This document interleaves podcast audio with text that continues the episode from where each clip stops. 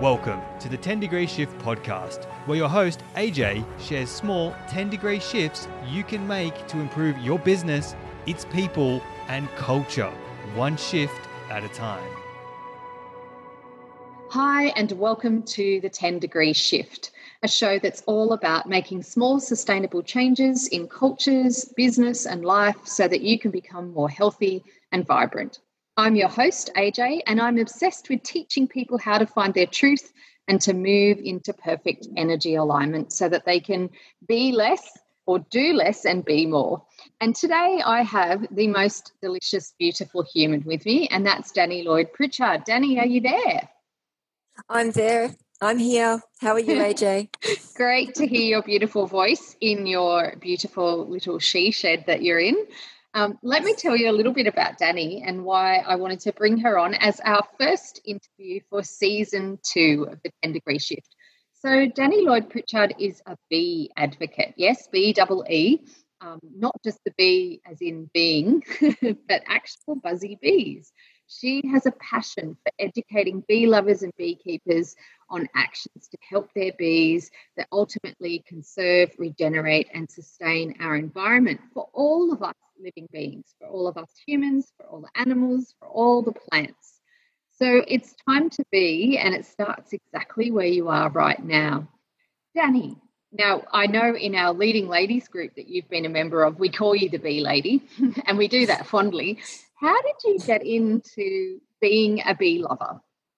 Well, a bee lover started as a child. I think it was that obsession with being outdoors and just observing nature.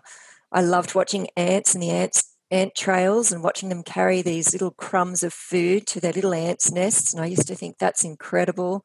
And then as you're observing, you start to notice what's flying around you. And I noticed the bees collecting pollen off the clover.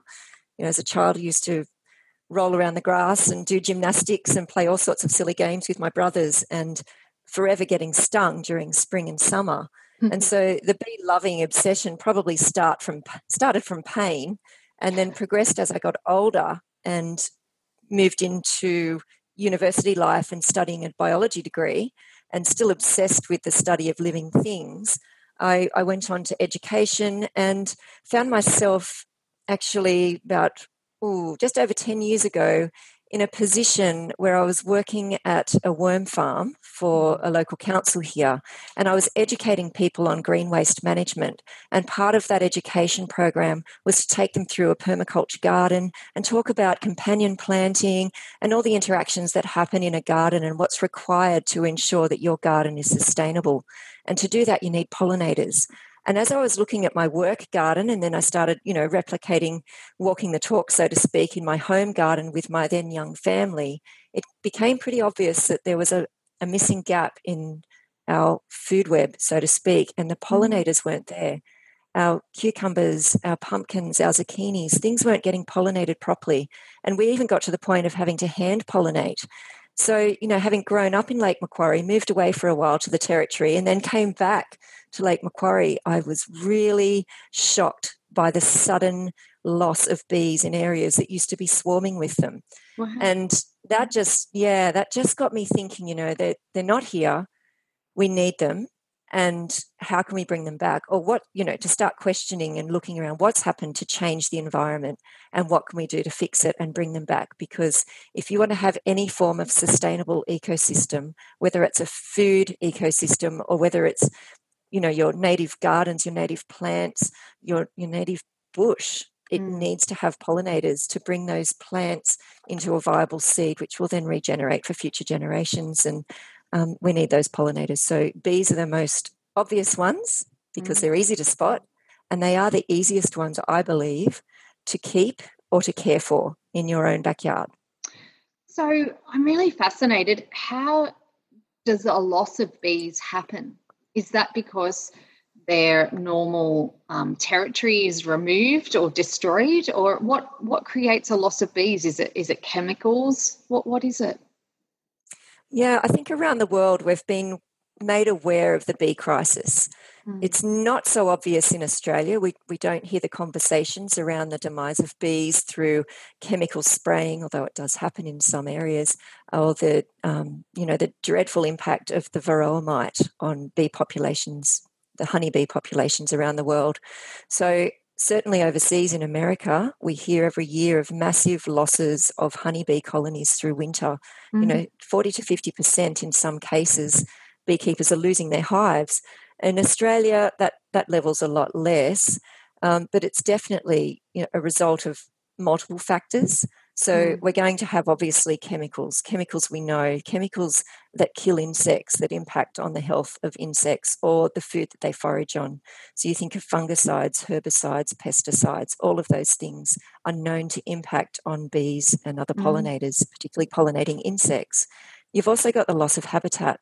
You know, what changed in my childhood around Lake Macquarie in 40 years was definitely the loss of bushland the Mm. loss of farmland and the increase in concrete jungles basically Yeah. um, our Mm. catchments our water catchments are becoming smaller we're increasing the density within our town centres the population's going up and the pressure on our native and natural areas is increased so yes you've got the chemicals you've got the loss of habitat you've also got pest and diseases and these are quite often a result of the stresses brought on by those other two factors Mm. so when you have chemical stress, you've got the you know the food resource stress, then you're more susceptible to those pest and diseases. And we also bring you know that condensing aggregation of honeybee colonies into large areas and they're just naturally, you know, as we've seen with COVID, I guess, in the larger cities, where is the biggest impact happening on humans? with Mm. this horrible virus, it's where they're all congregated really tightly and closely together. That's Yeah. no different for other animals as well, and bees bees fall into that category.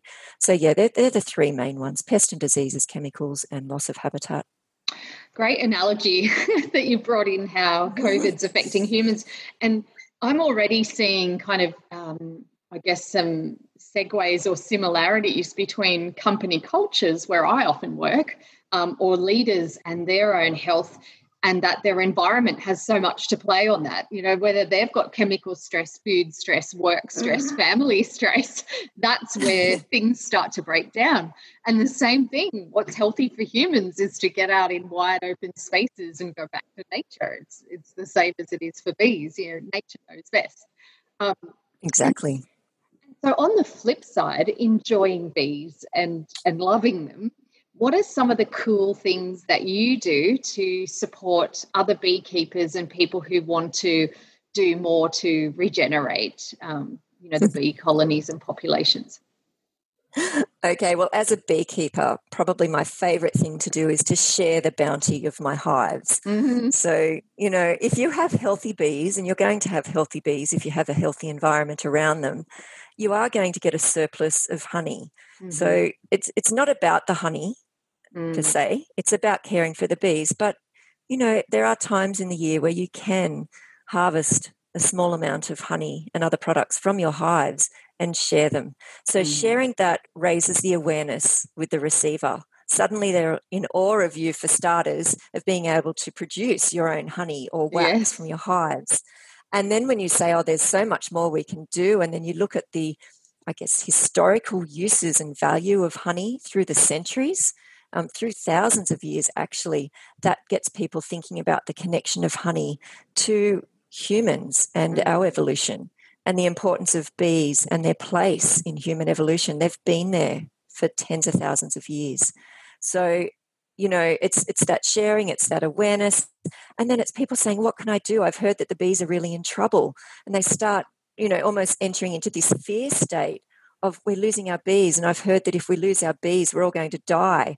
Mhm. Um, so, yes, that's great that there's been this awareness, but it needs to come with a positive, and the positive being there's so much we can do now to save our bees, and there's simple things you can do. So, for starters, buy from your local you know your local markets your local beekeepers if you're able to Mm. consume local honey do it it's incredible it's one way to taste your environment it's one way Yes. to taste your backyard you know it's like in the honey um, Yes. you know and other things consciously think about how you are managing your gardens and your environment in your local community.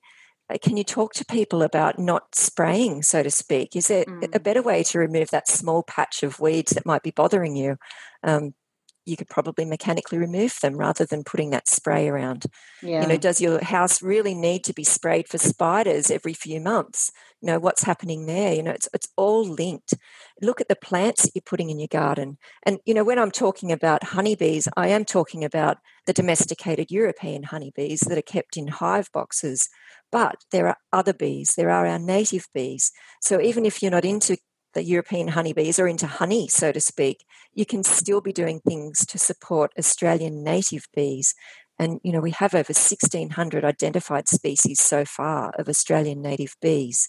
So if you can put in native plants into your garden, if you can leave some wild areas in your garden to allow them to go to flower and go to seed, to leave some bare patches of earth, that's going to encourage a lot of our native bees to come in and start nesting. They will nest in the ground. Oh, you can wow. put in little nesting bee hotels. Yeah, over 70% of Australian native bees are actually ground nesting bees. Mm. So you may mm. see little holes at certain time of the year, these these tiny little, you know, pencil or pen size holes in bits of gravel or on the edge of creeks or dams and you're thinking, what is that? And you might see something hovering around, and sometimes it looks a bit like a wasp, and you might get a little bit scared. Have a closer look. You might see it's actually native bees, and they're nesting in the ground there. So, you know, get that native habitat happening. Get the native forage. Look for native plants, eh, particularly native to your area. That's going to support your native bees in your local environment um, share the story. If you want to become a beekeeper, join a club, learn about it. I can help people. I do help people get started with that that whole journey. And believe me, it's obsessive, it's addictive.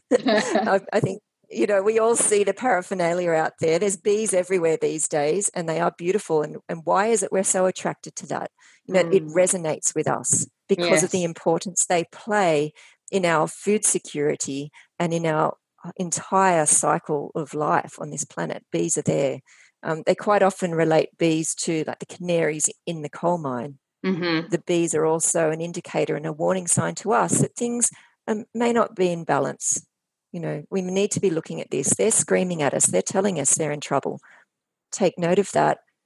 Look at what you are doing in your life. Look at what you can do in your backyard, in your local community, in your local environments, and see if you can make the smallest changes to just make a difference to where you are now. And you'll see, you'll see within a season the bees will return. Mm. If they're there and you provide the right habitat and the right food for them, they'll they will come and they're like these flying jewels in your garden. They're mm-hmm. absolutely beautiful, particularly the native ones. Colors are incredible. I love that. and, and I know what smell when I think of bees, I you know I smile. I think of happiness and and joy. And as you know, I'm I'm actually sitting here interviewing you, looking out on um, my embankment, which is um, covered by bushland, and I've been oh. plant, I've been planting some natives. So um, I haven't noticed bees yet, but I've noticed a lot more um, bird life uh, and ah, little tiny yes. kind of nectar eating birds and that around now because I've planted quite a bit of native shrubs that have um, flowering plants. And so I'm oh, looking great. forward to having some more bees return around yes. this area. And I did not know that they nested in the ground. So that's really good to know. And I am looking yes. at um, alternative ways of weeding, such as doing that manually and all those sorts of things so that there's no pesticides mm. out here. Um, mm. Yeah, I'm learning lots from you already. So that's great. And I also know that from history, and you know, I'm a massive honey lover. It is my mm. sweetener of choice. Honey and maple syrup are like my, you know, God's nectar. Um, mm. You know, I know that people like even the Mayo Clinic have used honey to treat burns. It's often used for wounds and wound care. And even surprisingly, sometimes people with diabetes, um, they use honey as part of their treatment think psoriasis mm. and people who have skin disorders will often use honey. Mm. So there's loads and loads of uses, isn't there? Oh, there is. And you know, prior to the development of antibiotics, honey was the main treatment for a lot of those conditions. And certainly during the war in World War One, a lot of wounded soldiers were treated with honey on their wounds. Yeah. And we've we've sort of come a full circle now, and we have a lot of scientific data to support the beneficial use of honey for treating certain skin conditions. Mm. So it is absolutely an antiseptic. Honey has those properties of antiseptics. We hear a lot about the manuka honey as yes. being a medicinal honey, and that was driven by the discovery of that in New Zealand. And the name comes from the manuka plant, which is a leptospermum species of tree. And in New Zealand, they have around three or four species of leptospermum. But we also have that same plant in Australia, and, and you know we have over 80 species of leptospermum plants. So wow. it's new and it's happening. There's a lot of research now looking into Australian honeys and their medical or antibacterial activity. Just you know, just to see how they compare to the known Manuka honey. And what mm. they're finding is some of the Australian honeys are actually more active.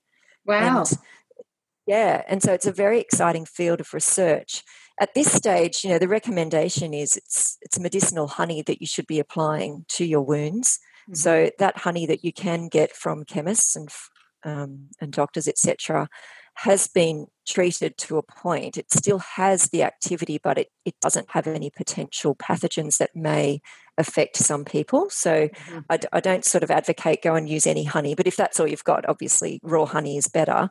Mm-hmm. Um, certainly the medicinal honey has been proven to be at the right activity to treat certain conditions. And they, they do now issue it at birthing suites in hospitals to women that have given birth and may have some minor tears. They're being given medicinal honey wow. to, to put on those wounds. So, you know, far better for everyone all around. Well, but you know, I think when I die, really... I'll be preserved. My body won't decompose oh. because I've eaten so much honey. Well, yeah. either that, but you know, there's there's stories out of the Egyptian tombs of mummies being found almost embalmed in honey mm-hmm. and clay pots filled with honey that's thousands of years old. Wow. And it's still edible you know so honey as a product has an extremely long shelf life yeah um, but you know as far as using it as a wound treatment it's you know the best things it does for people with ulcers and for those open and infected wounds the ones that are resistant to antibiotics that's mm-hmm. where they're finding the best application. You know, it doesn't stick the wounds to the dressings. It removes the smell of infection. It mm. desloughs or removes the dead tissue. So it's proven it does work. But if you're going to go and spend a lot of money buying a medicinally active honey and you're just going to eat it, it's not going to do much for you. You've right. spent a lot of money on something where you could have just bought the cheaper honey, which is still raw and local and beautiful, and got the same benefits if you're just going to eat it. So, well, that's you know, great advice. Something to be conscious about, and a bit of know-how for people. Now, um, I'd love to know a bit more because this is the 10 degree shift podcast and it's all about how can people make small sustainable changes.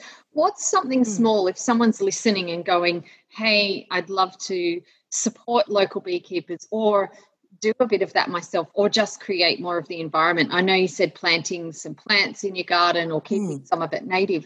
Is there any small things otherwise that people could be thinking about doing themselves? Yeah, definitely. Um, if you grow herbs and vegetables in your garden, let mm-hmm. them go to flower. Mm-hmm. Quite often, we're rotating our crops before they've had a time to flower or even set seed again. Let them go to flower and watch what bees come to visit them. Mm-hmm. Um, put in a, a bird bath. You know, put in some water sources around your your property, not only for the birds, but it will bring in the bees. They do need water. So they're, they're just little things. Look in wow. your chemical cupboards at home and, and see if you can remove some of those harmful chemicals from your, you know, let's say routine of gardening. Um, mm-hmm. Um, is it necessary? Really question everything you're doing mm. around that. Yep. And just so again, um, visit a local nursery. Mm, awareness, it right? Is consciousness. Yeah. Awareness. And, yeah. And so do you advocate kind of at your local nursery asking them what are kind of some of the flowering plants or vegetables or whatever that are encouraging of bees?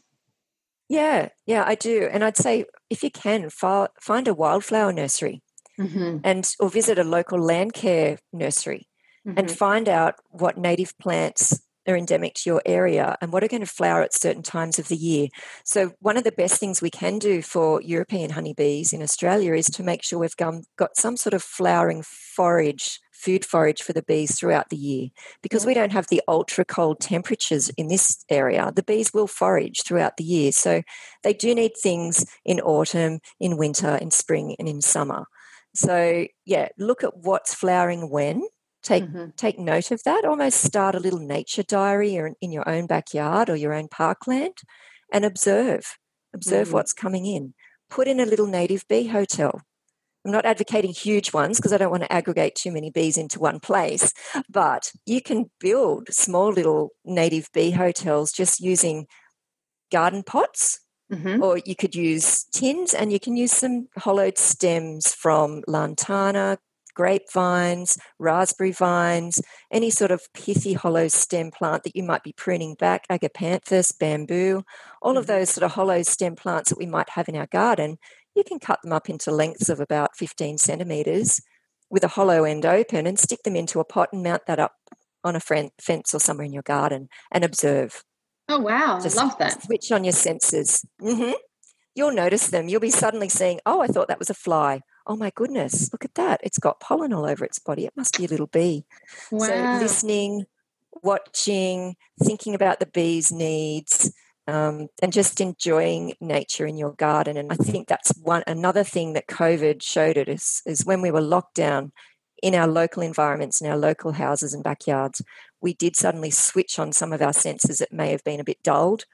And yes. we started to hear and see things that we didn't realize were there. Mm. And bees are going to be one of the first things you will start to notice if you leave those plants to flower. Let them flower. Yeah. it's awesome. very sensory beekeeping. Oh, I love it. And I can I hear your mindful. I can hear your childhood fascination with watching the ants and everything coming out there. And um, I'm going to yes. try that. I've got some agapanthus, so I'm going to do a bit of that sticking them in a pot down on my fence and just watch and observe yeah. and see what happens. You I can have it. a lot of fun. Yeah, I'm, autumn's I'm a great watching, time. Summer and autumn. Oh, great! I'm watching a beautiful brown male dove at the moment. He's just sitting oh. out here oh. on the veranda. He visits me every day. Um, you need a little bee hotel outside your window so you can observe. Yeah, It'll bring in not just bees, you'll get solitary wasps. You may get some other little ants and things popping in. Mm-hmm. Yeah. Sounds great. Sounds great. So, Dani, I know people are going to be inspired listening to you because I love hearing all these stories and, you know, and understanding more about the world that we live in because we are part of a really large ecology and ecosystem. And we do have a responsibility being here on this planet to do our part, to play the right part in that ecology. What's some mm. of the ways people can get in touch with you? And I know um, that might be dependent on people's locality, but um, and people could be listening in from anywhere in the world. So you've given some great tips okay. for everyone. But how can people get in touch if they go, oh my gosh, I want to meet this lady and learn more about how to take care of my bees? Oh, probably the best way is through Facebook. Mm-hmm. I do have a business page set up recently, actually, thanks to your leading ladies course. Um, I I was pushed gently but you were a nudge, a little nudge, um, to start putting myself out there a little bit more. And so the Facebook page is called Time to Be. Yeah. And you can search it just time and then the number two and then B. Or you can look up Dani Lloyd Pritchard. You can also find me there. But through Time to Be, you can send me messages and I can be in touch. I am based in the Hunter Valley of New South Wales in Australia, mm-hmm. and I am happy to meet and talk with people um, who just want a bit of advice or, you know, they just want to consider their options or, or just learn more about bees, beekeeping, bee products, things like that. I, I love nothing more than sharing this and sharing some skills. Yeah, and she does, everyone. You can hear it beaming out of her. Um, and another exciting thing that didn't require a nudge, I'm very thrilled about this, is you've got a podcast starting soon. So it's not live yet, but it'll be starting soon. Is that correct? That is correct, AJ. Um, this podcast is going to be called Bee Therapy. And I'm doing this podcast with a bee buddy of mine called Patrice Newell. And we've called it Bee Therapy because when we looked at our lives and we looked at some of the most important aspects and exciting aspects and creative aspects. Bees were the, the one thing that we returned to.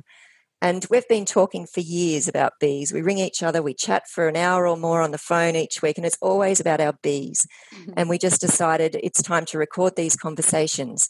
So, bee therapy is a work in progress. We are recording this Friday coming our first few episodes, and it will be released shortly um, out on the various, I guess, hosting platforms for podcasts, and we'll also have it available through our um, Facebook pages. So, Time to Bee, there will definitely be links up on that once we've got the episodes out. The episodes are going to be touching on various aspects of beekeeping and also for bee lovers. It's mm. we described it more like a good magazine. So you'll be able to go there, test your knowledge on bees. We'll have some quiz questions, we'll do some book reviews, discussions around some of the research coming out, some funny stories that we can share, always a good recipe or two. oh yeah. And um, yeah, yeah, you've got to have the recipe right. So anyway, that is coming and it is going to be a lot of fun and we're looking forward to releasing it shortly. So thank you for allowing me to mention that.